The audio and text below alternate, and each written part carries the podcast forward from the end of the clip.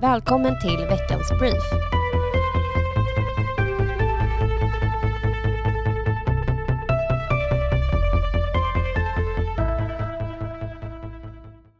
Hej och välkommen till Stockholmpodden och Veckans Brief. Som vanligt med mig Disa och min kollega Celine. Nu är vi tillbaka som vanligt igen efter lite påskledigt och nu äntligen har våren kommit med oss också efter flera veckor av snö och rusk. Det har dessutom hänt en hel del i politiken, eller hur Celine? Ja, men det har ju det och vi kan väl börja med lite nyheter nationellt tänker jag. Och vi går väl direkt in. Så en nyhet som kom förra veckan som jag tycker är fantastisk, det är plastpåseskatten. Den ska nu slopas. Det är ju en skatt som Moderaterna från början motsatte sig av den enkla anledningen att det är symbolpolitik. De plastpåsar som beskattas och drabbas av den här skatten är till största del tillverkade i Sverige av förnybart material som kan återanvändas. Men de plastpåsar på rulle som inte omfattas av skatten är till stor del importerade och tillverkade av fossilt material. Nu kan vi satsa på miljöpolitik som verkligen gör skillnad istället. Ja, det är ju faktiskt en fantastisk nyhet. För att göra skillnad på riktigt hade jag personligen gärna sett en pant på plasten istället. Ja, men där håller jag verkligen med dig Disa, för det är faktiskt en väldigt bra idé. Det fungerar ju så bra gällande pantflaskor idag, så varför skulle det inte fungera på plastprodukter? Och för att fortsätta på klimatspåret tänker jag att vi kan berätta lite om programmet Klimathoppet som Kristoffer Fjellner deltog i början på förra veckan. Kristoffer Fjellner är ju vårt oppositionsborgarråd i Stockholms stad men också ordförande för politikutvecklingsgruppen Grön innovationskraft för tillväxt. I tv-programmet pratade han om vikten av att både ha innovativa satsningar i Stockholm och samtidigt ha satsningar i andra delar av världen. Detta för att fånga in koldioxid och samtidigt minska utsläppen. Och det här tycker jag är en väldigt klok lösning. För att lösa klimatsituationen behöver vi arbeta på många plan. Det är såklart jätteviktigt vad vi gör i Sverige, men det spelar också stor roll vad som görs i andra länder för att uppnå en så stor effekt som möjligt. Ja men verkligen, klimatet är ju ett globalt arbete och inte ett nationellt. Precis.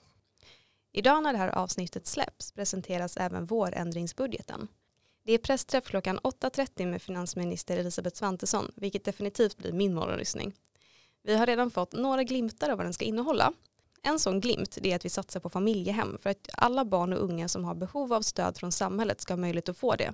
Och det är faktiskt även en brottsförebyggande åtgärd att finnas där för unga när föräldrarna inte räcker till. Totalt 100 miljoner tillförs och avsätts i budgeten för familjehem. Gunnar Strömmer presenterade ett förstärkt anslag till kriminalvården på 300 miljoner kronor för att bygga fler fängelseplatser.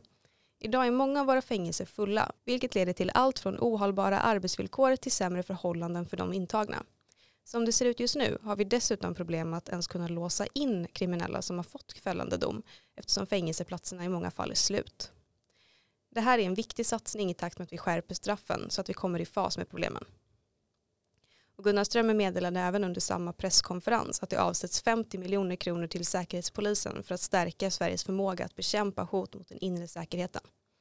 För att gå över till den regionala nivån kan man inte påstå att det går särskilt bra för det nya vänsterstyret i Region Stockholm. Som känns sedan tidigare jobbar man just nu med en underskottsbudget på 3,5 miljarder kronor. Och sedan den 1 mars har man sagt nej till hyrpersonal inom vården. Vilket har gjort arbetssituationen ännu sämre för den personal som är kvar och operationer tvingas att ställa in. Så just nu har Region Stockholm både budgetunderskott, inställda operationer, dessutom pressad personal. Det känns helt ofattbart att man har hamnat i den här situationen redan efter några månader. Att man nu endast gör operationer där patienter kan gå hem samma dag gör att man bryter mot sjukvårdslagen. Det menar bland annat en biträdande överläkare på kvinnokliniken på Södersjukhuset. Men att ha inhyrda medarbetare på sikt, det är ingenting som Moderaterna är för heller. Däremot vill vi inte ha ett akut stopp med kort varsel utan en lösning på plats. För det skapar väldigt stora problem både för medarbetare och patienter. Man måste tänka både långsiktigt men även här och nu. Och för att gå över till kollektivtrafiken som även den har drabbats av vänsterstyrets politik så inför man nedskärningar för flera busslinjer i Stockholmsregionen. Hittills har länsinvånarna fått höra om minskad trafik i Tyresö, Haninge och Älta. Och nu nyligen adderades direktlinjen mellan Stockholm och Nynäshamn som kommer ersättas av pendeltågtrafik.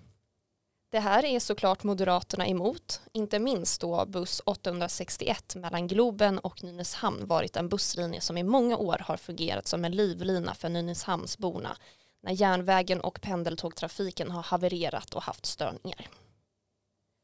Och efter kaosvintern i Stockholms pendeltågtrafik föreslår Moderaterna att mångmiljonviten som operatören MTR betalar till SL ska gå tillbaka till resenärerna. Totalt handlar det om en sänkning på 200-300 kronor för månadskortet. Man vill helt enkelt att pengarna ska gå tillbaka till stockholmarna som har varit drabbade och SL ska inte tjäna pengar på resenärernas elände. Och därför kommer Moderaterna på nästa trafiknämnd lägga fram ett skarpt förslag som förespråkar att vitesbeloppen ska gå tillbaka till resenärerna. Riktigt härlig moderatpolitik helt enkelt. Mer pengar till medborgarna och mindre till regionen och staten. Eller hur? Fantastiskt. Lite nyheter från Stockholms stad också. Moderaterna här vill att det ska krävas godkända betyg i svenska, matte och engelska för att kunna söka ett feriejobb. Det här är ett studiemotiverande syfte där de som inte har godkända betyg ska få möjlighet att gå i lovskola för att arbeta upp betygen och sen därefter kunna sommarjobba samma sommar. Och jag vet att vi har liknande krav i andra kommuner och som jag har förstått det så har faktiskt det ett ganska goda resultat också. Och det är svårt att få ett jobb utan fullständiga betyg i Sverige så det är otroligt viktigt att vi rustar våra unga för framtiden. Och sen har det nog inte undgått någon att Östermalmsgrillen är hotad av vänsterstyret i Stockholms stad.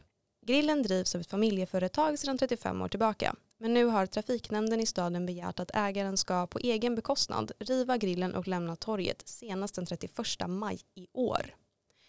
Och Stockholms oppositionsborgarråd och poddens gäst förra veckan, Dennis Wedin, har kämpat hårt för grillens överlevnad, både i nämnden och i media. För våra småföretagare är ju faktiskt otroligt viktiga och så här vill inte vi moderater att de ska behandlas. Vårt oppositionsarbete har gett resultat. Vi har lyckats få igenom en återremittering i kommunfullmäktige så förhoppningsvis lyckas vi rädda grillen och bygga ett mer levande torg snarare än ett öde sådant. Vi pratade även lite om det här med Dennis Wedin i förra veckans avsnitt. Så har du inte lyssnat på det än, gör det. Och en fantastisk sak som avslutade mars månad var att flera av våra politiker fick möjligheten att besöka och gratulera en av Moderaternas äldsta medlemmar som fyllde hela 100 år. Det är en kvinna som varit medlem i partiet i hela 85 år och varit aktiv på olika sätt genom åren som fritidspolitiker. Hennes viktigaste sakfråga är skatter.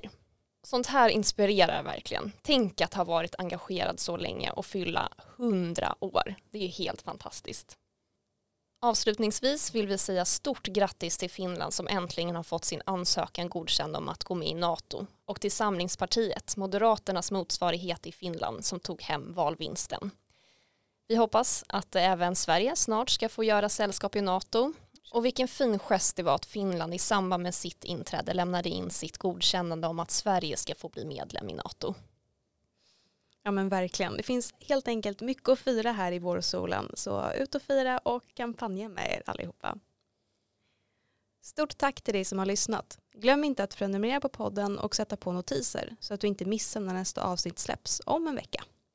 Om du har några frågor eller tips på vad vi kan prata om så kan du mejla in dem till stockholm@moderaterna.se. Hoppas du får en härlig vecka så hörs vi. Hej då!